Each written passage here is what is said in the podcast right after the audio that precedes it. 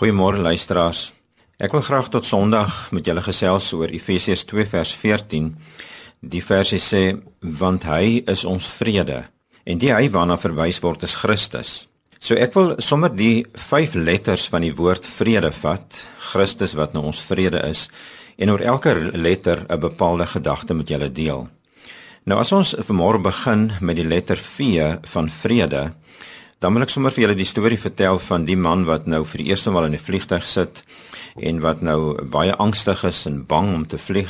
En hy klem die handvatsels van hierdie sitplek vas en die koue sweet op hom af en dan kom die lugwagdin en dan sê sy vir hom meneer kan ek jou help? Is jy gemaklik? Uh, is daar iets wat pla? En sy sê vir hom is jy bang om te vlieg?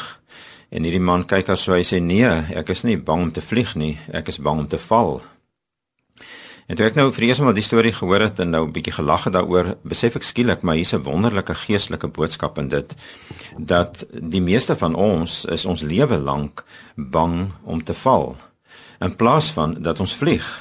So ek wil vanmôre vir jou uitnooi en vir jou inspireer en sê, weet jy, kom ons vlieg saam met die Here. Ons gaan val, ons is mense, so ons gaan op soveel vlakke in ons lewe val.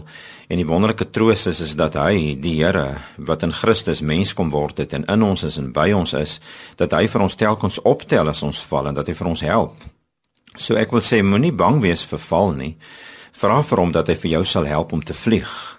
Want hy wat ons vrede is, Omdat hy ons vrede is en vir ons vrede gee in ons lewe, is hy die enigste een wat vir ons in staat kan stel om te vlieg.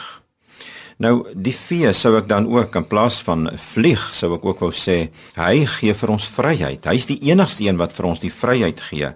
Met ander woorde die reg gee, die moontlikheid gee om self te kan kies. Ek het die vryheid om te kies om vir my te steur aan my omstandighede of my eie emosies of toe te laat dat iets my platslaan in plaas van om te vlieg met ander woorde om te glo wat God sê en om te weet hy's in my en hy's by my en die lewe en die sukses van die lewe hang nie van my af nie.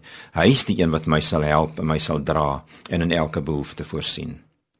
En daarom kom ons maak die beste van hierdie dag ook. Kom ons vra vir die Here dat hy dit die waarheid in ons lewe sal maak dat ons kan vlieg dat hy ons sal laat vlieg Hemelse Vader Ons buig voor U.